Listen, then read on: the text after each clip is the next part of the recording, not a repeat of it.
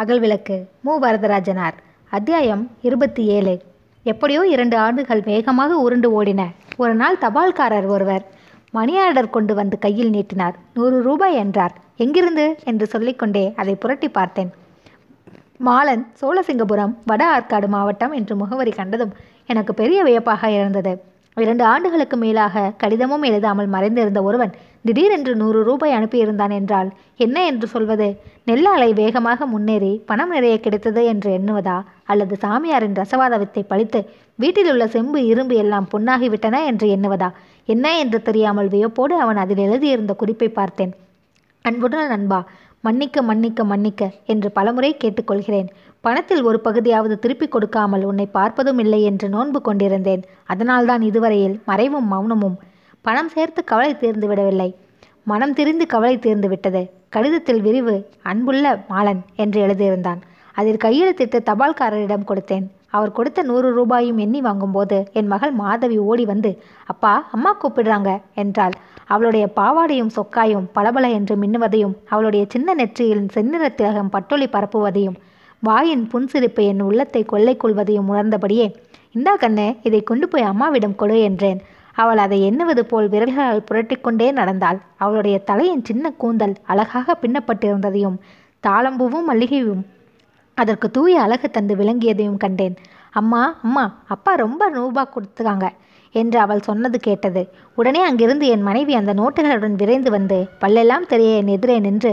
பணமே இல்லை சம்பளம் வந்தால்தான் உண்டு என்று ஏமாற்றினீர்களே இப்போது மட்டும் எந்த செடியிலிருந்து முளைத்தது? என்றாள்.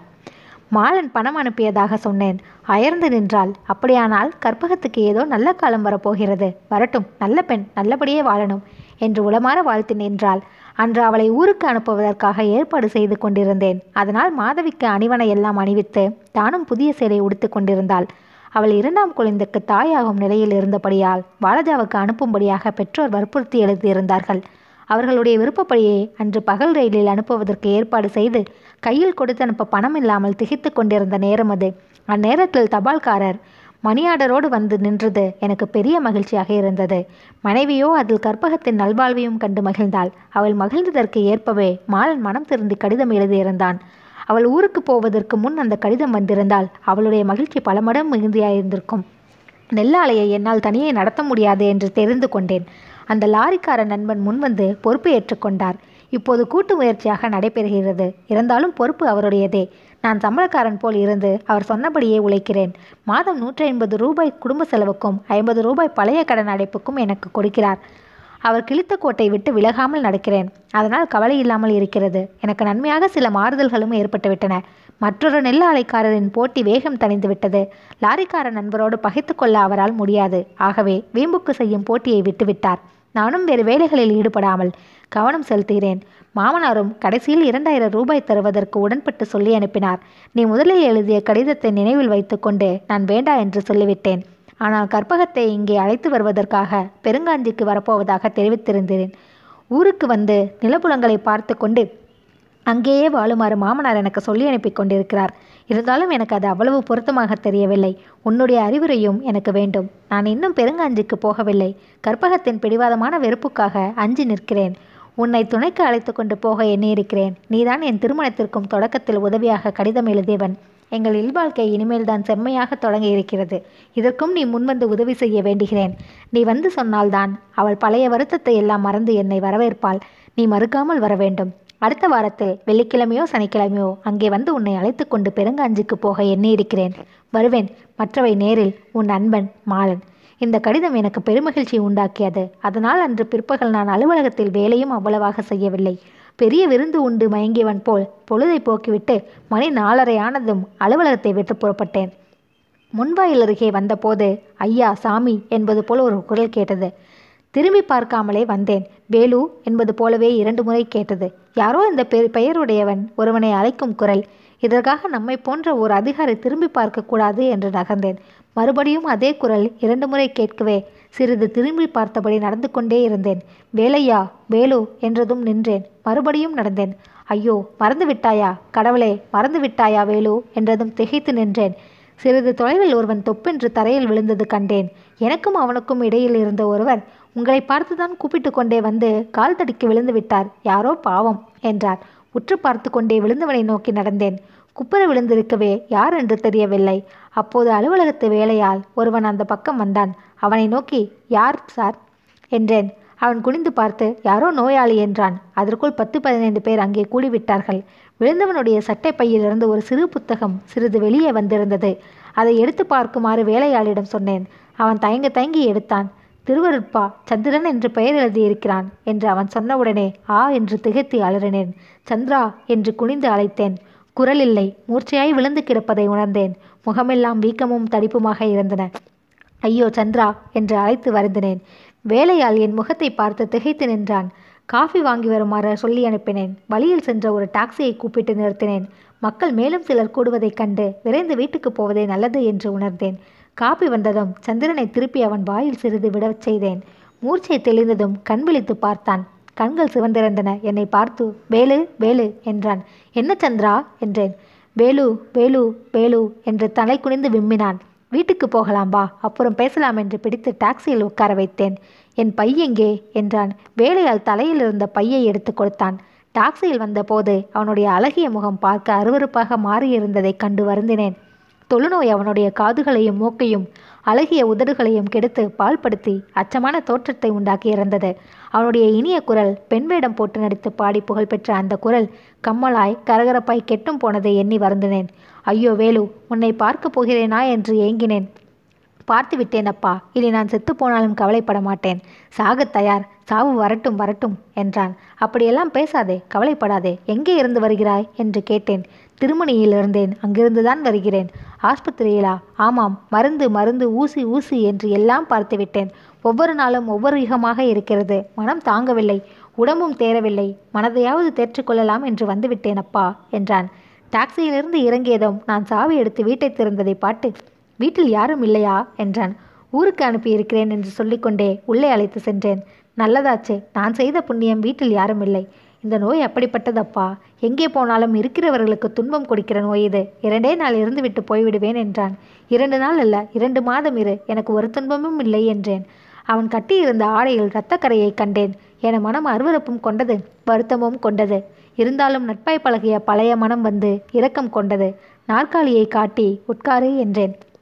தலையை அசைத்து மறுத்தான். எனக்கு இங்கே இடம் தகாது. யாராவது வருவார்கள் பார்ப்பார்கள். உனக்கு என்னால் ஒரு குறைவும் வரக்கூடாது வேலு. தோட்டத்துக்கு போய் அங்கே ஒரு மூலையில் இருப்பேன். அங்கே வா இடம் காட்டு என்று முன்னே நடந்தான். அவனுடைய கால்களை பார்த்தேன். நான் பார்த்த வீக்கமும் வெடிப்பும் புண்ணும் என் நெஞ்சை புண்ணாக்கின. பார்த்த என் நெஞ்சு வெடிப்புகள் உடையதாய் ரத்தம் கசிவது போல் உணர்ந்தேன். கைவிரல்கள் என் கண்ணுக்கும் படாதவாறு மடக்கி வைத்திருந்தான். தோட்டத்தில் தாழ்வாரத்தில் இடம் காட்டினேன். ஐயோ இந்த இடம் சுத்தமாக இருக்கிறதே. இங்கே நான் இருக்க வேண்டுமா? வேறு ஏதாவது இடம் மாட்டுத் தொழுவம் போல் ஒன்றும் இல்லையா? ஒரு மூலையாக யார் கண்ணுக்கும் படாத இடமாக இருந்தால் போதும் என்றேன். இங்கே யாரும் வரமாட்டார்கள். கட்டில் பிடித்து போட்டுவிட்டால் இங்கேயே இருக்கலாம் என்றேன். கட்டிலா எனக்கா? என்று என்னை நிமிர்ந்து பார்த்தபோது என் கண்கள் அவனை பார்க்க கூசின. ஒரு பழைய பாய்க்கொடு அது போதும். நான் போன பிறகு அதை குப்பை தொட்டியில் எடுத்து போட்டுவிட வேண்டும் என்றான். உள்ளே சென்று ஒரு நல்ல பாயும் மெல்லிய மெத்தையும் ஒரு தலையணையும் கொண்டு வந்தேன். வேலு சொன்னால் கேள். விருந்தாளிக்கு கொண்டு வருவது போல் நல்ல பாயும் மெத்தையும் கொண்டு வருகிறாயே. வேண்டாம்பா ஏதாவது கண்டில் கொடு போதும் என்றான். என் மனம் கேட்காது பேசாமல் இரு மறுக்காதே. என் கடமை இது என்று வற்புறுத்தி பாய்மேல் மெத்தை பரப்பி உட்கார சொன்னேன். அவன் மெத்தையை நீக்கிவிட்டு பாய்மேல் உட்கார்ந்தான். குடிக்க தண்ணீர் வேண்டும் என்றான். தண்ணீர் எடுக்க சென்றபோது அவன் இரண்டு கைகளாலும் உடம்பெல்லாம் சொரிந்து கொண்டிருப்பதை பார்த்தேன். அப்போது அவனுடைய கைவிரல்களை பார்த்து விட்டேன் என்னை கண்டதும் அவன் சொரிவதை நிறுத்திவிட்டு கைகளை மடக்கிக் கொண்டான். தண்ணீரை நீட்டினேன். வை கீழே நான் எடுத்து குடிப்பேன். உனக்கு ஏதாவது வேலை இருந்தால் முன்னே போய் பார் அப்புறம் பேசலாம் என்றான். எனக்கு இப்போது ஒரு வேலையும் இல்லை. உனக்கு வேண்டியதை சொல். சாப்பாடு யார் சமைப்பது? வேலைக்காரன் வருவான். ஓட்டலிலிருந்து எடுத்து வந்து கொடுப்பான். சரி போதும். நான் உட்கார முயன்றேன். நீ ஏன் இங்கு உட்காரணும்? என் அழகை பார்க்கணுமா? வேண்டா வேண்டா போ என்று தடுத்தான். அப்படியெல்லாம் சொல்லாதே. உன் அழகையும் பார்த்தேன். உன் துன்பத்தையும் பார்க்கிறேன். என்ன செய்வது? என்று உட்கார்ந்தேன். வேலு என்று தரையை பார்த்து பெருமூச்சு விட்டான். தண்ணீர் குடிக்கவில்லையே என்றேன். உன் எதிரில் இந்த கைகளை நீட்டி தண்ணீர் எடுப்பதற்கு மனம் வரவில்லையப்பா நான் செய்த வினையப்பா வினை. புதிய இடத்தில் அச்சப்பட்டு தயங்குவதைப் போல் இங்கே இருக்காதே. நோய் வந்து விட்டது உன் அழகை பாழாக்கிவிட்டது என்ன செய்வது? நான் பார்க்கிறேன் என்று இப்படி தயங்கினால் இங்கே நீ வந்து பயன் என்ன? உன் உடம்புக்கு தகுந்தபடி நடந்து கொள். கைகாலை நீட்டி வசதியாக இரு என்றேன். வசதியா? எனக்கு இன்னும் வசதி வேண்டுமா? என்று இருமினான். அவன் இருமுவதை கேட்க துன்பமாக இருந்தது. மருந்து வாங்கி வருகிறேன். என்ன மருந்து? எதற்கு? என்று சொன்னால் மருந்தா? இனிமேல் ஒரே மருந்துதான் தேவை. சாவுக்கு மருந்து. என் மனம் வாடியது. நீ இங்கே இருக்கும் வரையில் சாவு இது அது என்று ஒரு பேச்சும் பேசக்கூடாது. இப்படி பேசினால் எனக்கு எவ்வளவு வருத்தமாக இருக்கிறது தெரியுமா? என்றேன். சந்திரன் இப்படி ஆவான். உடம்பெல்லாம் புண்ணாய் சீலும் ரத்ததுமோ உன் வீட்டுக்கு வருவான் என்று எதிர்பார்த்தாயா? என்று சொல்லிக்கொண்டே தண்ணீரை எடுத்து குடித்தான். பிறகு எனக்கு யார் இருக்கிறார்கள்? நான் வேறே யார் வீட்டுக்கு போவேன்? என்று கலங்கினான். அவனுடைய வீட்டாரை பற்றி பேசலாம் என்று எண்ணினேன். அந்த பேச்சால் அவனுடைய மனம் மேலும் என்ன துன்பப்படுமோ என்று தடுத்து கொண்டேன். அவனாகவே அவர்களை பற்றி பேசும் வரையில் காத்திருப்போம் என்று இருந்தேன். தரையை பார்த்தபடியோ எதையே சிந்தித்து ஒரு முறை தலையசைத்தான். வந்தவன் சிறிது கலைதா சிறிது களைப்பாரட்டும் புதிய இடத்தில் மனமும் அமைதியுறட்டும் என்று அவனை தனியே விடும் நோக்கத்தோடு எழுந்தேன். ஆமாம் ஏதாவது வேலை இருக்கும். போய்ப்பார் நானும் கொஞ்சம் படுத்துக்கொள்வேன் களைப்பாக இருக்கிறது என்றான். இரண்டு பழம் கொண்டு வருவேன். தின்றுவிட்டு படுத்துக்கொள் என்று மலைவாழைப்பழமும் உலர்ந்த திராட்சையும் கொண்டு போனேன். மலைவாழைப்பழம் தின்று மறுபடியும் தண்ணீர் கேட்டு குடித்துவிட்டு படுத்தான். சிறிது நேரத்தில் வேலையால் வந்தான். இரண்டு பேருக்கு காஃபி வாங்கி வருமாறு சொன்னேன். காஃபி வந்ததும் நானே ஒரு குவளையில் கொண்டு போனேன். சந்திரன் குரட்டை விட்டு தூங்குவதைக் கண்டு எழுப்பாமல் திரும்பினேன். வேலையாளை பார்த்து நீ போ இதோடு எட்டு மணிக்கு சாப்பாடு எடுத்து வந்தால் போதும். இரண்டு பேருக்கு சாப்பாடு கொண்டு வா. இனிமேல் நான் மறுபடியும் சொல்லும் வரையில் எது கொண்டு வந்தாலும் இரண்டு பேருக்கு என்று நினைவு வைத்துக்கொள் என்றேன். உடனே அன்று மாலையில் பச்சை மலையாரின் வீட்டுக்கு வருவதாக சொல்லிவிட்டு வந்தது நினைவுக்கு வந்தது. அப்படியே பச்சை மலையாரின் வீட்டுக்கு போய் ஐயா என்று வரமாட்டாராம் என்று சொல்லிவிடு என்றேன். வேலையால் சென்ற பிறகு தோட்டத்திற்கு திரும்பி வந்து பார்த்தேன். உறங்கிக் கொண்டிருந்த சந்திரனுடைய முகம் நாற்பது ஐம்பது வயதுள்ள ஒருவனுடைய முகம் போல் இருந்தது. இளமையின் சாயலே இல்லாமல் அந்த முகத்தை நோய் மூடி இருந்தது.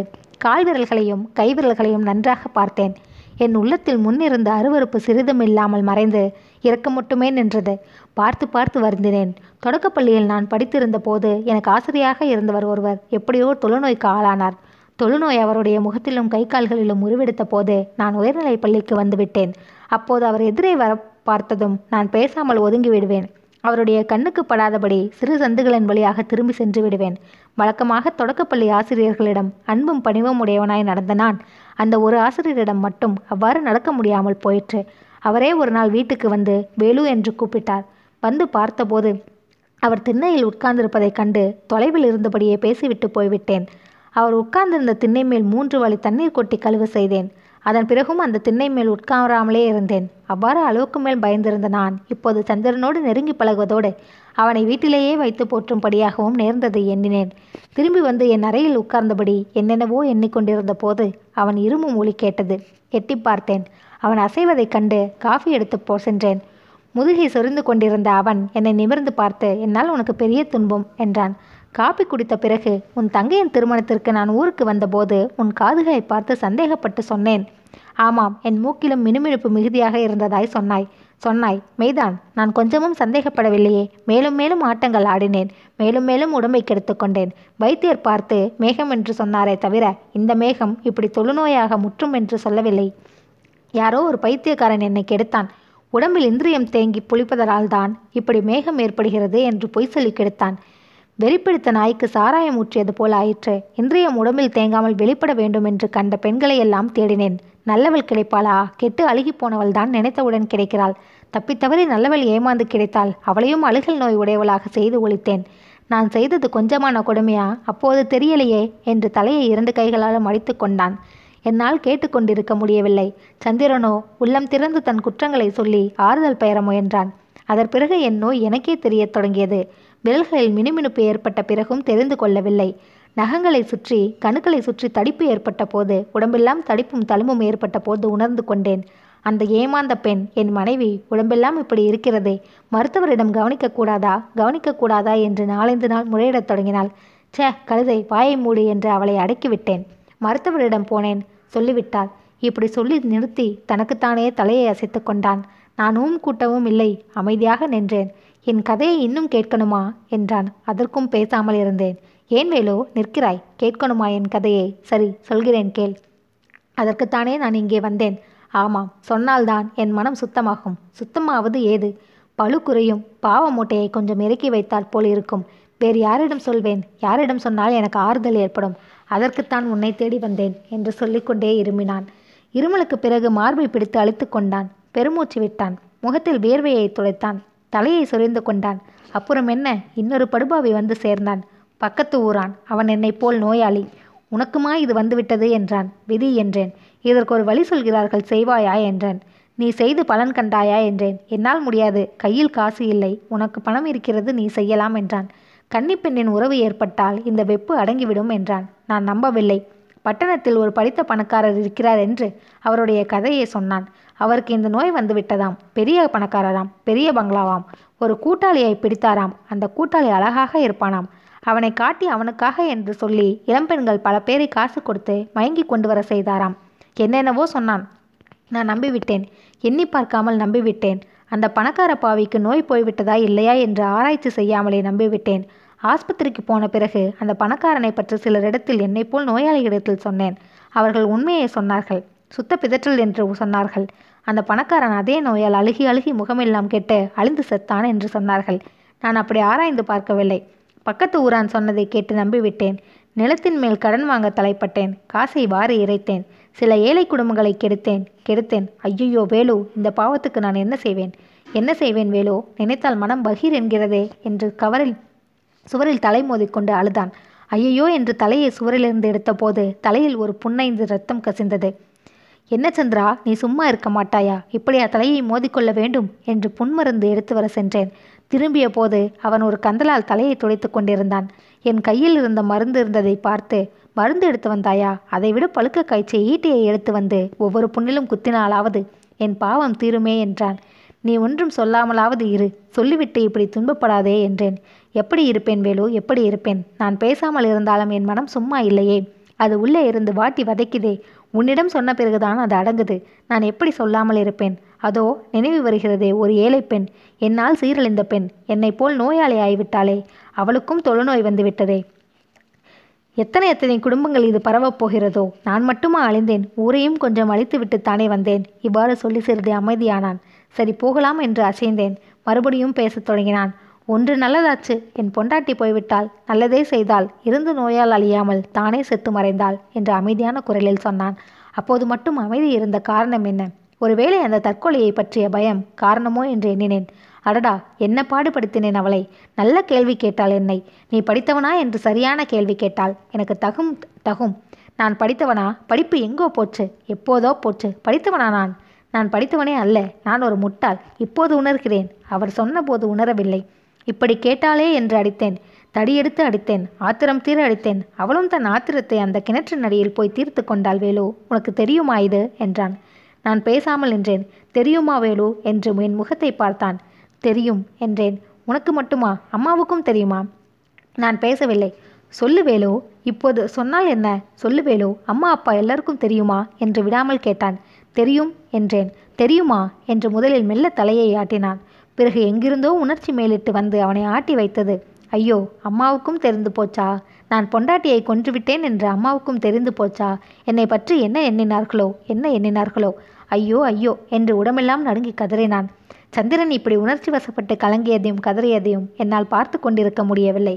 பழைய கதையை எல்லாம் நினைத்து ஏன் மனதை புண்ணாக்கிக் கொள்கிறாய்? வேண்டா சும்மா இரு என்று அப்பால் நகர்ந்தேன். பழைய கதையா? நான் நினைக்கிறேனா? அது போகலையே மனதை விட்டு போகலையே நான் என்ன செய்வது? என்று இருமத் தொடங்கினான் இரவு எட்டு மணிக்கு வேலைக்காரன் உணவு கொண்டு வந்ததும் ஒரு பகுதி உணவை தனியே எடுத்து வைத்துவிட்டு மற்றொரு பகுதியை அந்த உணவு தூக்கிலேயே வைத்திருக்க சொன்னேன். வேலைக்காரனை விட்டு சந்திரனுக்கு உணவிட சொல்லலாம் என்றால் அவனுடைய நொந்த மனம் என்ன நினைத்து வருந்துமோ என்று எண்ணினேன். நான் முன்னே சாப்பிட்டு விட்டு பிறகு அவனுக்கு போடலாம் என்றால் அதற்கும் மனம் வரவில்லை. வேலைக்காரனை அனுப்பிவிட்டு நானே உணவை எடுத்துக்கொண்டு தோட்டத்துக்கு சென்றேன். சந்திரன் கண்களை துடைத்து கொண்டிருந்தான். ஏன் அழுகிறாய்? என்று கேட்டேன். வேலு அம்மாவை நினைத்து கொண்டேன்பா. எவ்வளவு அன்பான மனம் அப்பா மறுபடியும் எப்போடா பார்க்க போகிறேன்? நீலகிரியிலிருந்து நான் வந்த பிறகாவது அம்மா செத்திருக்க கூடாதா? அம்மா இருந்திருந்தால் இவ்வளவு கெட்டு போயிருக்க மாட்டேன் அப்பா ஒவ்வொன்றும் நினைக்க நினைக்க மனம் ஆறவில்லை அப்பா வேலு என்று மறுபடியும் கண்ணீர் விட்டு அழுதான். நான் ஆறுதல் சொன்னேன். உன்னால் ஆறுதல் பெறலாம் என்று தான் வந்தேன்பா. ஆனால் இங்கே வந்த பிறகுதான் என் மனதில் மறைந்து போயிருந்த பழைய நினைவுகள் எல்லாம் புறப்பட்டு வருகின்றன. நான் என்ன செய்வேன் வேலு? என்னால் தாங்க முடியவில்லையே. உடம்பின் நெரிச்சல் தினவு பாதையெல்லாம் அடங்கி போயிருக்கிறார் போல் தெரிகிறது. என் மனதில் தான் இப்போது எல்லா துன்பமும் சேர்ந்து விட்டது. தாங்க முடியவில்லையே என்று பொறுமினான். சாப்பிட சொன்னேன். ஒரு சொல்லும் சொல்லாமல் சாப்பிட்டு முடித்தான். நான் இலை எடுத்து போட முயன்றபோது வேலு உனக்கு இந்த வேலையும் வைக்கணுமா? இந்த ஒன்று மட்டும் நான் செய்கிறேன்பா என்று தானே இலையை சுருட்டி ஒரு மூலையில் இருந்தான் கைகளுவ நீர் விட்டேன் கையை துடைத்து கொண்டு உட்கார்ந்ததும் அப்பா வேலு அம்மாவுக்கு பிறகு என் மனைவி அன்பாகத்தான் சோறு போட்டாள். நான் சாப்பிட்டு முடிக்கிற வரைக்கும் என் எதிரில் நின்றது நின்றபடி இருப்பாள். ஒரு நாளாவது உட்காரு என்று நான் சொன்னதே இல்லை. அன்பாகத்தான் சோறு போட்டாள். ஆனால் நான் அன்பு காட்டவில்லை. அடக்குமுறைதான். பயந்து நடுங்கினாள். நான் கொஞ்சம் அன்பு காட்டியிருந்தேனோ? அம்மாவுக்கு மேல் இருந்திருப்பாள். கொடுமை செய்துவிட்டேன். கொஞ்சம் அன்பு காட்டியிருந்தால் இப்போது எவ்வளவோ உதவியாக இருந்திருப்பாள். எனக்காக உயிரையும் கொடுத்திருப்பாள். ஆமாம் எனக்காகத்தான் உயிரையும் கொடுத்தாள் என்று மெல்ல சொல்லி அடங்கினான் இன்னும் இருந்தால் ஏதாவது பேசிக்கொண்டு வருந்துவான் என்று சாப்பிடப் போகிறேன் என்று சொல்லி நகர்ந்தேன். அவன் நான் சொன்னதை கவனிக்கவில்லை. ஏதோ சிந்தையில் இருந்து விட்டான். நான் உன்றும் எடுத்த பிறகு தண்ணீர் வேண்டுமா என்று கேட்டு வர சந்திரனிடம் சென்றேன். தண்ணீர் வேண்டுமா என்றேன். அவன் ஆழ்ந்த உறக்கத்தில் இருந்தான். சிறிது நேரம் கழித்து அவனுடைய குரல் கேட்டது. சென்று பார்த்தேன். உறங்கிக் கொண்டே இருந்தான். தாழ்வாரத்தில் மெல்ல நடந்தபடி இருந்தேன். என்னென்னவோ சொல்லி உறக்கத்தில் வாய்ப்பு தற்றிக் கொண்டிருந்தான். திரும்பி வந்துவிட்டேன். நான் படுக்க செல்லும் முன் அம்மா அப்பா என்று சந்திரன் பெருமூச்சு விடும் குரல் கேட்டது. சென்று என்ன வேண்டும்? என்று கேட்டேன். தண்ணீர் கொடு. உடம்பு கனகன என்று இருக்கிறது. இங்கும் அங்கும் அலைந்தது உடம்புக்கு ஆகவில்லை. காய்ச்சல் வந்து விட்டது என்றான். கொஞ்சம் இரு வெந்நீர் வைத்து கொண்டு வருவேன் என்று அங்கிருந்து வந்து மின்சார அழைப்பில் தண்ணீரை காய்ச்சி கொண்டு போனேன். குடித்து அப்பா என்று சோர்ந்து படுத்தான். அவனுடைய மனம் அப்பாவை நினைக்கிறதோ இல்லையோ? வாய் அடிக்கடி சொல்கிறது. அவர் மகனை பற்றி மனதில் அடிக்கடி நினைத்து கவலைப்பட்டு கொண்டு கிராமத்தில் இருக்கிறார். தெரிந்தால் வந்து விடுவார் என்று எண்ணிக்கொண்டே படுக்க சென்றேன். சந்திரனுடைய காய்ச்சலை எண்ணி வருந்தினேன். உடம்பின் அலைச்சல் காரணம் என்று சொன்னான். உள்ளத்து உணர்ச்சி வேகமே காரணம் என்று எனக்கு தோன்றியது. நாளை முதல் இப்படிப்பட்ட வேகமான பேச்சுக்கு இடம் தரக்கூடாது. நான் அங்கே நின்று கேட்டுக்கொண்டிருக்கக்கூடாது என்று எண்ணியபடியே உறங்கிவிட்டேன். நள்ளிரவில் ஒரு முறை விழித்து எழுந்து போய் பார்த்தேன்.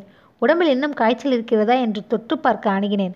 தொடாமலே பின்வாங்கி வந்து விட்டேன் காலையில் அவனுடைய குரல் கேட்டு விழித்தேன். விளக்கறியாய் இருட்டறையில் கவிழ்ந்து கிடந்தழுது என்று அறுப்பாவை அவன் உருக்கமாக பாடிக்கொண்டிருந்தான். பாட்டை கேட்டு என் மனமும் உருகியது. அவன் விருப்பம் போல் பாடிக்கொண்டு ஆறுதல் பெறட்டும் என்று ஒரு வகை ஒளியும் செய்யாமல் அங்கே போகவும் போகாமல் இருந்தேன். அரை மணி நேரம் கழித்து பாடுவது நின்றது. அப்போது அணுகி காய்ச்சல் இல்லையே என்றேன். நின்றுவிட்டது என்றான். என் மனம் மகிழ்ந்தது. ஊரில் எல்லோரும் எப்படி இருக்கிறார்கள்? நீ ஒன்றுமே சொல்லலையே என்றான். நீ ஒன்றும் கேட்கவில்லையே. எதை பேசினாலும் உடனே விம்மி விம்மி அழுகிறாய். அதனால் உடம்பும் கெட்டுப் போகிறது என்றேன். அழுவது ஒன்றுதான் இப்போது என் மனதுக்கு மருந்தாக இருக்கிறது. உண்மையாய் சொல்கிறேன் வேலு. அழுத பிறகுதான் மனம் அமைதியாக இருக்கிறது. அழுவது நல்லது. மிக மிக நல்லது வேலு என்றான். ஊரில் எல்லோரும் நல்லபடி இருக்கிறார்கள். அப்பா இருக்கிறார். தங்கை கற்பகம் இருக்கிறாள் என்றேன். ஏன்? இன்னும் மைத்துனன் வந்து அழைத்து போகாமலே இருக்கிறானா? இல்லை. இப்போது அன்பாக இருக்கிறார்கள். மாலன் முன்போல் இல்லை. மனம் திறந்து விட்டான். அப்பா நல்ல செய்தி சொன்னாயப்பா. என் வயிற்றிலே பால் வார்த்தால் போல் இருக்கிறது. நல்லபடி இருக்கட்டும் போ. கற்பகத்தின் வாழ்க்கையும் கெட்டுப்போகுமே என்று பயந்தேன். ஆஸ்பத்திரியில் இருந்தபோது அவளை பற்றி நினைத்து கவலைப்பட்டேன். நல்லபடி வாழணும் என்றான். காலை சிற்றுண்டிக்கு பிறகு மிக அமைதியாக பேசினான். பழைய சந்திரனுடைய அறிவின் தெளிவை அந்த பேச்சில் கண்டேன். வேலோ எனக்கு ஒன்று தோன்றுகிறது. எனக்கு இளமையிலேயே காம உணர்ச்சி மிகுதியாக இருந்தது. என்னைப் போல் எத்தனையோ பிள்ளைகள் இருப்பார்கள் அல்லவா என்றான். ஆமாம் உடல் நூல் அறிஞர் ஒருவர் சொன்னது நினைவுக்கு வருகிறது. அறிவின் ஆற்றல் மிகுதியாக உள்ளவர்களுக்கு இந்த உணர்ச்சியும் மிகுதியாம். உணர்ச்சியை கட்டுப்படுத்தி கொண்டு போனால் அவர்கள் சிறந்த அறிஞராக விளங்குவார்களாம் என்றேன். அது சரி அப்படிப்பட்ட பிள்ளைகளை பெண்ணின் அன்பு இல்லாமல் பட்டினி போட்டால் கெட்டுப் போவார்களே. நான் அப்படித்தான் கெட்டொழிந்தேன். பழங்காலத்தில் போல் பதினெட்டு இருபது வயதில் திருமணம் முடித்துவிட்டால் படிப்புக்கு இறையூறாக போய்விடும். வளர வேண்டிய திறமை வளராமலே போய்விடும். அது பெரிய இழப்பு அல்லவா? அதுவும் உனை உண்மைதான் என்று தெளிவாக சொல்ல முடியால் அவனுடைய தொண்டை கரகரத்தது. கனைத்தான் உடனே இருமல் வந்தது. மார்பை தடவிக்கொண்டான் பிறகு தொண்டையை ஒருவாறு சரிப்படுத்தி கொண்டு பெண்களின் அன்பை பெற முடியாமல் தடுக்கும்போது அவர்களின் அழகும் கண்ணில் படாதவாறு தடுக்க வேண்டும். அதை செய்யாமல் என்று சொல்லி நிறுத்தினான். பிறகு சிலர் முகமூடி போட்டு மறைப்பதும் இதற்குத்தானோ? என்னவோ துறவியாகும் பெண்களையும் விதவைகளையும் மொட்டையடிக்கும் வழக்கமும் உலகத்தில் இருக்கிறது. ஆமாம் பெண்ணின் அழகு பொல்லாதது. கெடுத்துவிடும் என்று பயந்து நான் செய்திருப்பார்கள். இருந்தாலும் நாகரிகம் அல்ல அது சரி ஒப்புக்கொள்கிறேன். கூழுக்கும் ஆசை மீசைக்கும் ஆசை என்றால் ஏன் முடியுமா? என் பழைய வாழ்க்கை நினைவுக்கு வருகிறது. கல்லூரியில் படிக்கும்போது அந்த பெண்ணின் அன்பு கிடைத்த வரையில் கெடாமல் இருந்தேன். நீலகிரியில் அந்த தேயிலை தோட்டத்திலும் ஒருத்தின் அன்பு கிடைத்தது. ஒழுங்காகத்தான் இருந்தேன். அவள் முரட்டு பெண்.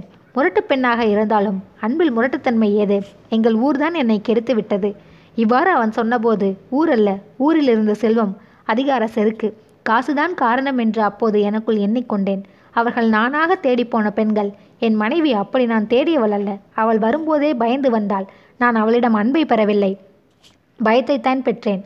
அவன் முதலில் அன்பை தராமல் அதிகாரத்தை காட்டியிருப்பான். அதுதான் காரணம் என்று எண்ணிக்கொண்டேன். ஊரில் கண்ட பெண்களோடு பழகினேன். அவர்கள் பயந்து பயந்து வாழ்ந்தார்கள். அது ஒரு வாழ்வா? ச்ச ஊர் சோற்றை திருடி உண்பது ஒரு வாழ்வா? நம் உரிமையான உணவு ஆகுமா? இப்படி என்னை போல் எத்தனை பிள்ளைகள் கெடுகிறார்களோ என்று எண்ணும்போது வருத்தமாக இருக்கிறது. அதனால்தான் பெண்ணன்பு பெரும் வரையில் பெண்ணழகு கண்ணுக்கு தோன்றாமலே இருந்தால் நல்லது என்று கருதுகிறேன் என்றான். மறுபடியும் அவனே பேசத் தொடங்கினான். அல்லது ஐரோப்பியர்களைப் போல் அமெரிக்கர்களைப் போல் நம்மவர்களும் வாழ்க்கையை மாற்றி அமைக்க வேண்டும். ஆண்களையும் பெண்களையும் இளமையில் பழக ஒட்டாமல் பூச்சி பூச்சி என்று பயப்படுத்தி பிரிப்பதை விட்டுவிட வேண்டும். அழகு பசி இயற்கையாக இருக்கிறது. அப்படி இளமையில் கலந்து பழக நிறைய வாய்ப்புகள் இருப்பதால் ஐரோப்பிய இளைஞர்கள் அழகை கண்டு கண்டு மகிழ்ச்சி அடைகிறார்கள். இங்கே இயற்கையான பசியை அடக்க வேண்டியிருக்கிறது. ஆனால் சினிமா நாடகங்களில் அழகும் அலங்காரமும் இருப்பதால் அந்த பசி மறைமுகமாக தூண்டிவிடப்படுகிறது. சமுதாயத்திலோ பார்த்து பேசியும் பழகுவதற்கும் வாய்ப்பில்லை. இயற்கையான உணர்ச்சிகளை அடக்குவதில் சிலர் மட்டுமே வெற்றி பெறுகிறார்கள்.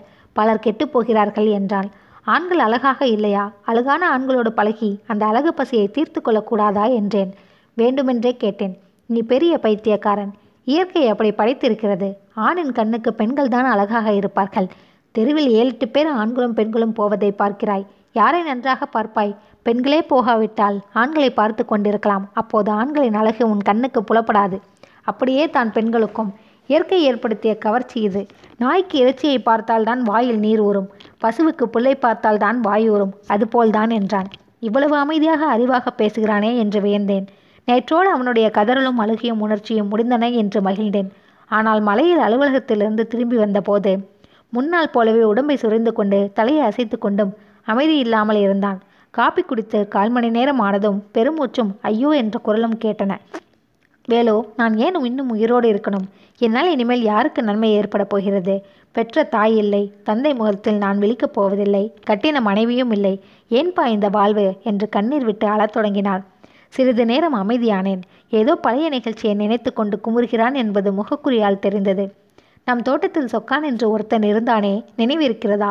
ஏழை குடும்பம். அவனுடைய பெண் அழகாக இருந்தாள். பக்கத்து ஊரில் கொடுத்திருந்தான். நான் அந்த குடும்பத்தையும் கெடுத்தேன். அப்போது பாவம் என்ற எண்ணமே இல்லாமல் பணம் கொடுத்து ஏமாற்றி விட்டேன். அப்பா கேள்விப்பட்டிருந்தால் என்னை பற்றி என்ன நினைப்பார்? இப்படிப்பட்ட கெட்ட வழி அப்பாவுக்கு தெரியவே தெரியாது. அந்த உத்தமர் வயிற்றில் பிறந்த நான் எவ்வளவு அநியாயம் செய்தேன். நான் ஏன் அந்த குடும்பத்தில் பிறந்தேனோ? ஐயையோ.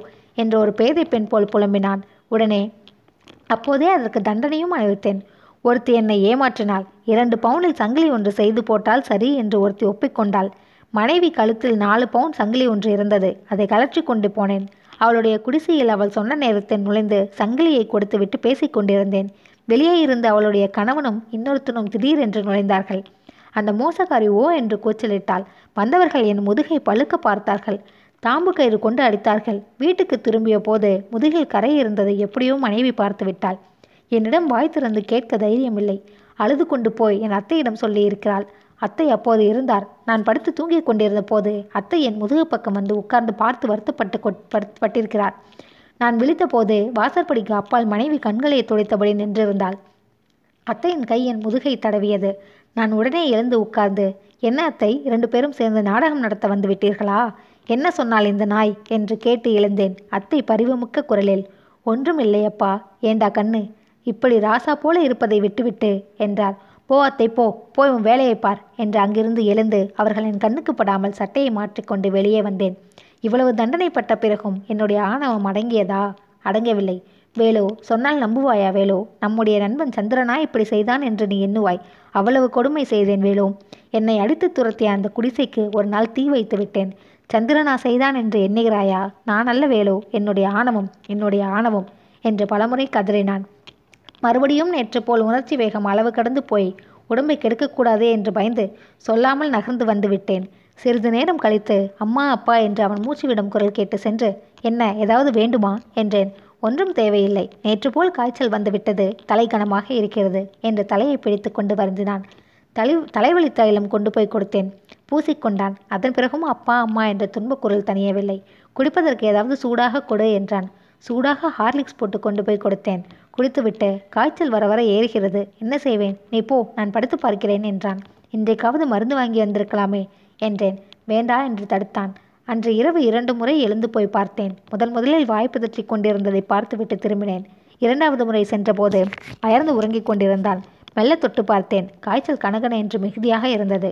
தொட்ட பிறகு ஏதோ மனக்குறை ஏற்பட்டது. உடனே சோப்பிட்டு கை நன்றாக கழுவிவிட்டு போய் படுத்தேன். மறுநாள் காலையில் முன்போலவே அருட்பா பாடிக்கொண்டிருந்தான் காய்ச்சல் இருக்கிறதா? மருந்து வாங்கி வரட்டுமா? என்று கேட்டேன். எனக்கா? எதற்கு மருந்து? காய்ச்சல் இப்போது இல்லையே என்றான். காப்பி குடித்த பிறகு இன்னும் தெளிவாக பேசினான். உடம்பின் காய்ச்சல் போலவே உள்ளத்தின் உணர்ச்சி வேகமும் காலையில் அடங்கி இருந்தது பகலெல்லாம் மெல்ல மெல்ல வளர்ந்து மாலையில் மறந்து விடுகிறதே என்று எண்ணினேன். அன்று காலையில் தான் அவன் என் குடும்ப வாழ்க்கையை பற்றி மிக்க அக்கறையோடு கேட்டான். அப்போது அவன் காட்டிய அன்பால் என் மனம் உருகியது. இல்வாழ்க்கை எப்படி நடக்கிறது? மனைவியும் நீயும் மனமொத்து போகிறீர்களா? அன்பாக இருக்கிறீர்களா? என்று கேட்டான். ஒன்றும் குறைவு இல்லை ஆனால் விட்டு கொடுத்து போக தெரியாதவள். உண்மையானவள் அன்பானவள் என்றேன். உண்மையும் அன்பும் இருந்தால் போதுமே. நீதான் விட்டு கொடுத்து போ. அதனால் ஒரு கெடுதியும் இல்லை. என்னைப் போல் தலைக்குளிப்போடு நடக்காதே. நான் விட்டு கொடுத்து கொண்டு தான் போகிறேன். ஆனால் என்ன குறை சொல்வேலோ இங்கு இல்லாத போது பேசினால் என்ன?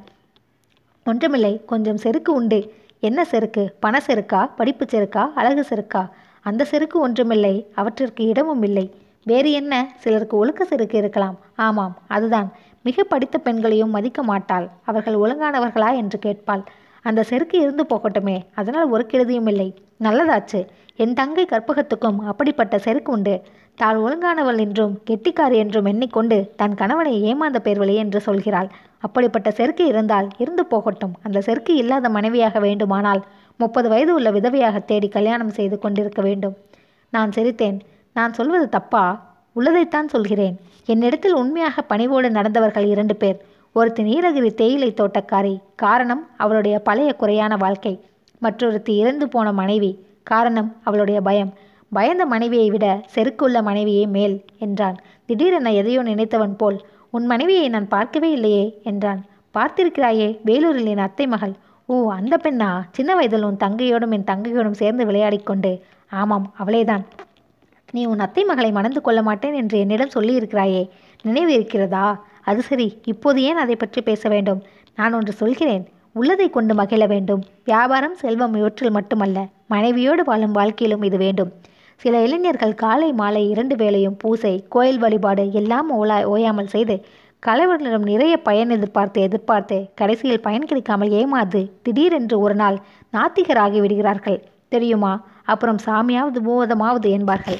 அதுபோல் மனைவியிடமும் அளவுக்கு மேல் அன்பு பணிவு அடக்கம் ஒழுக்கம் அழகு ஆர்வம் எல்லாவற்றையும் எதிர்பார்த்தாலும் இப்படித்தான் கடைசியில் ஏமாந்து வருந்த வேண்டி ஏற்படும். குடும்ப வாழ்க்கைக்கு வேண்டிய ஊதியம் வந்தால் போதும் என்று வியாபாரம் செய்கிறவர்கள் அவ்வளவாக கெடுவதில்லை.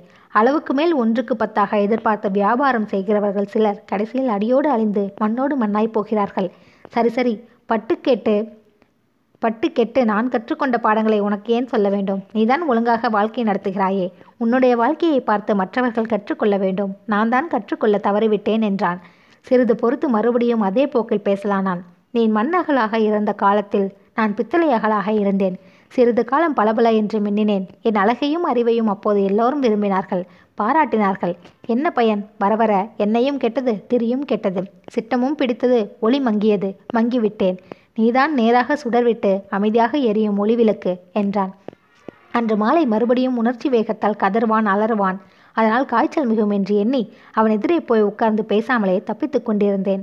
மாலை சிற்றுண்டியும் காப்பியும் கொடுத்துவிட்டு அங்கே நிற்காமல் உடனே வந்துவிட்டேன் சந்திரன் தானாகவே அழைத்தான். இன்றைக்கு காய்ச்சல் முன்னமே வந்துவிட்டது. கண்ணெல்லாம் எரிகிறது உடம்பெல்லாம் எரிகிறது. கனவெல்லாம் வலி பொறுக்க முடியவில்லை. மருந்து ஏதாவது வாங்கி வந்தால்தான் தாங்க முடியும் போல் இருக்கிறது என்றான்.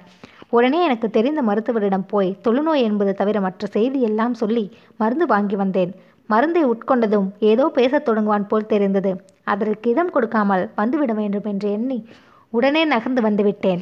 ஊருக்கு கடிதம் எழுதலாம் என்று எண்ணி மேசை அருகே உட்கார்ந்து ஏழெட்டு வரிகள் எழுதினேன். சந்திரன் கூப்பிட்ட குரல் கேட்டது போய் நின்றேன். இன்றைக்கு என் பக்கத்தில் நிற்க மாட்டேன் என்று போய்விடுகிறாயே என் மேல் வருத்தமா? நான் ஏதாவது தப்பாக சொல்லிவிட்டேனா? என்றான். அப்படி ஒன்றுமே இல்லையே. கடிதம் எழுதி கொண்டிருந்தேன் என்றேன். யாருக்கு? வீட்டுக்கு. உங்கள் வீட்டுக்கா எங்கள் வீட்டுக்கா? எங்கள் வீட்டுக்குத்தான். உங்கள் வீட்டுக்கு உன்னை கேட்காமல் எழுதுவேனா? ஆமாம் வேலு. நான் முன்னமே கேட்டுக்கொண்டிருக்கிறேன் எங்கள் வீட்டுக்கு என்னை பற்றி எதுவும் எழுதிவிடாதே ஒருவேளை அவர்கள் யாராவது வந்தாலும் சொல்லிவிடாதே. யாராவது வருவதாக கடிதம் வந்தால் எனக்கு முன்னதாகவே சொல்லிவிடு. நான் இங்கிருந்து எங்காவது போய்விடுவேன். என்னிடம் ஒன்றும் மறைக்காதே. இப்படி நான் உன்னை மறைத்து வைத்திருப்பது தெரிந்தால் என் மேல் அவர்கள் வருத்தப்படுவார்களே. வருத்தப்பட்டாலும் சரி எனக்காக தாங்கிக்கொள். என் மனம் கேட்காது. நீ மீறி செய்ய மாட்டாய் என்று நம்பித்தான் இங்கே வந்தேன். இல்லையானால் வந்திருக்க மாட்டேன். என்னுடைய கெட்ட அழுகிய வாழ்வை பற்றி அவர்கள் யாரும் தெரிந்து கொள்ளாமலே இருக்கட்டும். இந்த சீர்கெட்ட முகத்தில் அவர்கள் யாரும் விழிக்கக்கூடாது. தங்கை கற்பகத்தை மட்டுமாவது பார்க்க வேண்டும் என்று நேற்று ஆசை வந்தது. அதுவும் வேண்டா என்று மனதை கல்லாக்கிக் கொண்டேன். இன்று உறுதியாய் சொல்லியிருக்கிறேன். நான் செத்தாலும் அவர்களுக்கு தெரிவிக்காதே. நீயே எடுத்து போட்டுவிடு. ஒளியட்டும். என் வாழ்வு என்னோடு ஒளியட்டும். நீயே எடுத்து போட்டுவிடு. யாரும் கொல்லியும் வைக்க வேண்டாம். மண்ணில் சும்மா போட்டு மண்ணை தள்ளிவிடு. போதும். இது என் வேண்டுகோள். உன் நண்பனுடைய கடைசி வேண்டுகோள். மறக்காதே என்றான். அந்த சொற்கள் என்னை கலக்கின. என் நெஞ்சம் உடைந்து கண்ணீர் வழிந்து நின்றேன். சந்திரன் தலை நிமிர்ந்து நான் கண்ணீர் விடுவதை பார்த்து விட்டான் அழுகிறாயா வேலோ எனக்காக அழுகிறாயா? அழு அழு. ஆஸ்பத்திரியில் இருந்தபோது நான் செத்தால் அழுகிறவர் இந்த உலகத்தில் யாரும் இல்லை என்று எண்ணினேன். நீ ஒருத்தன் இருக்கிறாய். அழுவேலோ? எனக்காக அழுகிறாய். என் அழுகிய உடலை எடுத்து மண்ணில் போட்டுவிட்டு அழுவதற்கு நீ ஒருவன் இருக்கிறாயே. அது போதும் என்றான். உடனே என்ன நினைத்து கொண்டானோ தெரியவில்லை. ஒரு பெருமூச்சு விட்டு தன் வலக்கையால் மார்பை பற்றி கொண்டு விம்மினான். குப்புறப்படுத்து கொண்டு தலையணை மேல் தலை வைத்து கொண்டு மறைத்திருந்தாற்போல் உணர்ச்சி பொங்கி வர அழுதான். சிறிது நேரம் அப்படியே அழுது கொண்டிருந்த பிறகு மெல்ல உணர்ச்சி தணிந்து வரத் தொடங்கியது. கவிழ்ந்தபடியே இருந்தான். இன்னும் அங்கே இருந்தால் ஏதாவது ஒரு பேச்சைத் தொடங்கி மறுபடியும் உணர்ச்சி வசப்படுவான் என்று எண்ணி அவன் திரும்பி பார்ப்பதற்கு முன் வந்து விட்டேன். அன்று இரவு உணவுக்காக சென்றபோது அவன் அமைதியாக படுத்து உறங்கிக் கொண்டிருந்தான். சந்திரா சந்திரா என்று இரண்டு குரல் கொடுத்தும் எழவில்லை. மூன்றாவது குரலுக்கு ஆ என்று விழித்து ஏன் வேலு என்றான். உணவுக்கு நேரம் ஆயிற்று என்றேன். பசி இல்லை மிளகு நீரில் கொஞ்சம் சோறு இட்டு கரைத்து கொடு. குடித்துவிட்டு படுத்துக்கொள்வேன் வேறொன்றும் வேண்டா என்றான். அப்படியே மிளகு நீரும் சோறும் கரைத்து கொடுத்தேன். குடித்துவிட்டு படுத்தான். உடம்பு எப்படி இருக்கிறது என்றேன். உடம்பு காய்ச்சலால் கொதிக்கிறது. உடம்பு எப்படியாவது போகட்டும். சாவுக்காக இப்போது பயமே இல்லை. அழுகின உடம்பு அழியப் போகிறது. அவ்வளவுதானே. நான் தேடி வந்தது கிடைத்து விட்டது. மன அமைதியை இல்லாமல் எவ்வளவோ துன்பப்பட்டேன். அது கிடைத்து விட்டது. போதும். ஊரை விட்டு வந்த பிறகு என் மனம் என்றைக்கும் இவ்வளவு அமைதியாக இருந்ததில்லை. இனிமேல் செத்தால் கவலை இல்லை இது போதும் என்றான். இவ்வாறு அவன் தான் பெற்ற மன அமைதியை குறித்து பேசியது எனக்கு மகிழ்ச்சி தந்தது. என் வீட்டுக்கு வந்த பிறகு நான் அருமை நண்பனுக்கு செய்த உதவியால் அந்த பயனாவது ஏற்பட்டதே என்று மகிழ்ந்தேன். நண்பனுடைய மனம் அமைதியுற்ற அன்று இரவு பத்து மணிக்கு வானத்தில் பெரும்புயல் கிளம்பியது. இடியும் மின்னலும் நான் நீ என்று முந்திக் கொண்டு பெருங்கூத்து நடக்கத் தொடங்கின. காற்று சுழற்றி சுழற்சி அடித்தது. மழையும் பெய்யத் தொடங்கியது. உடனே எழுந்து சென்று சந்திரனை பார்த்தேன். அவன் முன்போலவே அமைதியாக படுத்திருக்க கண்டேன். ஜன்னல் கதவுகளை எல்லாம் சாத்தி கொக்கிக்கிட்டு திரும்பி வந்தேன். காற்றும் மழையும் நடத்தும் போரை பற்றி எண்ணியவாறே படுக்கையில் படுத்தேன். காற்றின் பேரொளி சிறிது அடங்குவது போல இருந்தது. மலைத்துளிகளின் ஓசை மிகுவதும் மலை ஓசை அடங்கும் போது காற்றின் ஓசை மிகுவதும் போரின் வெற்றி தோல்விகளை காட்டுவன போல இருந்தன. பேரிடியாக இருந்த ஒளி மாறி அமைதியான முழக்கம் மீண்டும் வானத்தில் இடையிடையே கேட்டது. ஜன்னல் கண்ணாடி வழியாக வானத்தின் மின்னல் ஒளி விட்டுவிட்டு என் அறைக்குள் புகுதல் கண்டேன். இவற்றிற்கு இடையே நண்பன் சந்திரன் பெற்ற மன அமைதியை பற்றி எண்ணியவாறே உறங்கிவிட்டேன். இரவு மூன்று மணிக்கு விழித்தபோது புயல் அடங்கி இருந்தது மின்னலும் இடியும் களத்தை விட்டு அகன்று ஓய்ந்திருக்க சென்றிருந்தன. காற்று தோல்வியுற்று அடங்கி எங்கே ஒளிந்திருந்தது? மழையும் களைத்து சோர்ந்து விட்டாற்போல் சிறு சிறு தூளராய் பெய்து கொண்டிருந்தது. எழுந்து போய் சந்திரனை பார்த்தேன். பிதற்றாமல் புரளாமல் ஆடாமல் அசையாமல் இருந்தான். நல்ல அமைதியோடு உறங்குகிறான் என்று திரும்பி விட்டேன் மன அமைதி உள்ள போது உடம்பும் நல்ல அமைதி பெறுவது இயற்கை என்று எண்ணியபடியே மறுபடியும் படுத்து உறங்கிவிட்டேன். காலையில் விழித்தபோது வழக்கம் போல் சந்திரன் அருப்பா பாடுவது கேட்கும் என்று செவிகள் உற்று கேட்டன. ஒரு கால் பாடி முடிந்திருக்கும் என்று எண்ணினேன். சிறிது நேரம் கண்மூடியவாறே படுத்திருந்து எழுந்தேன். சந்திரனிடம் சென்றேன். அவன் வழக்கத்திற்கு மாறாக கதிரவன் வந்த பிறகும் படித்திருந்ததைக் கண்டேன். சரி உறங்கட்டும் என்று திரும்பி விட்டேன். குளித்த பிறகு சென்று கண்டேன். அப்போதும் அதே நிலையில் படுத்திருக்க கண்டதும் என் மனம் திக்கென்றது. நான்கு முறை பெயரிட்டு அழைத்தேன். ஒரு குரலும் இல்லை. அப்போது நான் அவனுடைய உடம்பின் மூச்சின் அசைவும் இல்லாததை உணர்ந்து திடுக்கிட்டேன். கைவிரலை மூக்கின் அருகே கொண்டு சென்றேன். காற்று இல்லாததை உணர்ந்தேன். என்னை மீறி சந்திரா சந்திரா என்று கூக்குரலிட்டேன். என் உடம்பில் ஒரு வகை அச்சம் ஊடுருவியது. கண்ணின் இமைகளை என் விரலால் நீக்கித் திறந்தேன். ஒளியற்று பஞ்சடைத்திருந்தது தலைமேல் கை வைத்துக்கொண்டு அப்பா சந்திரா இதற்காகவா என் வீட்டை தேடி வந்தாய்? சாவதற்காகவா கடைசியில் என்னை தேடி வந்தாயா? என்று அழுதேன். கதவு தட்டும் ஒலி கேட்டு எழுந்து சென்று யாரது? என்றேன். பச்சைமலை என்ற குரல் கேட்டு திறந்தேன். பச்சைமலையும் பக்கத்தில் வேலையாலும் நின்றிருந்தனர். என் கண்களில் கலக்கத்தையும் முகத்தின் வாட்டத்தையும் கண்ட பச்சைமலை என்ன ஐயா ஏன் அழுகிறீர்கள்? என்ன காரணம்? என்றார். நடந்ததை சொன்னேன். நேற்று முந்தா நேற்று ஆஃபீஸில் பேசிக் போது ஒன்றும் சொல்லவில்லையே என்றார். என்னுடைய வாழ்க்கையிலேயே பெறுவதற்கு அரிய நண்பர் இளமை நண்பர் என்றேன். முன்னே என் மனைவியும் அவளுடைய அக்காவும் சொன்னார்களே அந்த நண்பரா என்றார். ஆமாம் என்று சொல்லி உடல் இருந்த இடத்திற்கு அழைத்து சென்றேன். பச்சைமலை சந்திரனுடைய உடம்பை கண்டதும் சிறிது தொலைவிலேயே நின்று திகிப்போடு என்னை பார்த்து தொழுநோயாளி போல் தெரிகிறதே என்றார். ஆமாம் என்றேன். இவருடைய வாழ்க்கை குடும்பத்துக்கும் ஊருக்கும் ஒரு பொல்லாத கரை போல் இருந்தது. ஆனாலும் நெருங்கி பழகிய என்னுடைய வாழ்க்கைக்கு இவர்தான் ஒரு நல்ல கரை போல் இருக்கிறார். இவர் இல்லையானால் நான் படித்து முன்னேறி இருக்க மாட்டேன். இவர் பட்ட துன்பங்களிலிருந்து எனக்கு அறிவு வரவில்லையானால் நான் இப்படி சீராக வாழ்ந்திருக்க மாட்டேன். அப்படிப்பட்ட நல்ல நண்பர் கடைசியில் என்னை தேடி வந்து என் வீட்டில் இருந்து விட்டார் என்றேன். மனைவி திருமகள் சொல்லியிருக்கிறாள் சந்திர அண்ணா கூர்மையான அறிவுடையவர் சிறந்த குணங்கள் உடையவர் என்று அவள் சொல்லியிருக்கிறார் என்றார்.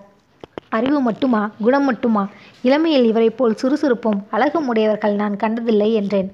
ஐயோ அவ்வளவு அழகான உடம்பு இப்படி நோயால் கெட்டு மாறிவிட்டிருக்கிறதே என்று அவர் பின்வாங்கினார். பிறகு என்னை பார்த்து சரி இனிமேல் ஊருக்கு தந்தி கொடுக்க வேண்டும்.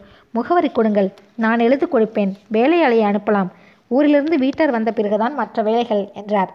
என் உள்ளத்தை உ- துயரம் மேலெழுந்தது. அழுதேன். அழுது கொண்டே. நண்பருடைய வேண்டுகோளின்படி வீட்டார் யாருக்கும் தெரிவிக்கக்கூடாது என்றேன். நோயாளிகள் அப்படி சொல்வார்கள். ஆனால் நாம் அப்படி செய்யலாமா? அவர்கள் கேள்விப்பட்டால் உங்கள் மேல் வருத்தப்படுவார்கள் என்றார் அதையும் சந்திரனே சொன்னார். என்ன வருத்தப்பட்டாலும் வேண்டா வேண்டா என்று சொன்னார். தம்முடைய கடைசி வேண்டுகோள் என்று தவறாமல் நிறைவேற்ற வேண்டும் என்றும் தெளிவாக சொல்லி கேட்டுக்கொண்டார் என்றேன். அப்படியானால் சரி என்று சொல்லிவிட்டேன். நண்பர் வேலையாளிடம் அடக்கத்திற்கு உரிய ஏற்பாடுகள் செய்யுமாறு ஏவினார். என்னிடம் நெருங்கி வந்து அப்படியானால் வழக்கமான ஊர்வலத்திற்கு இடமில்லை. அக்கம் பக்கத்தில் யாருக்கும் தெரியாமல் ஒரு வண்டி வைத்து இடுகாட்டுக்கு கொண்டு போய்விடுவோம் என்றார். அதற்கு இசைந்தேன். ஆனால் வண்டியில் உடம்பை ஏற்றிய போது எதிர் வீட்டாரும் பக்கத்து வீட்டாரும் அணுகி வந்து பார்த்தார்கள். யார் என்ன என்று என்னை கேட்டார்கள். சொன்னேன் இடுகாட்டில் வேலையாலும் பச்சை மலையும் வண்டிக்காரனும் தவிர வேறு யாரும் இல்லை. தன் கிராமத்தில் பெரிய வீட்டில் செல்வமகனாக வளர்ந்த ஒருவனுடைய வாழ்வு இப்படி திக்கற்ற முடிவு அடைந்து விட்டதே என வருந்தினேன். சந்திரனுடைய முகத்தை பார்த்து நெஞ்சு உடைந்து கலங்கினேன்.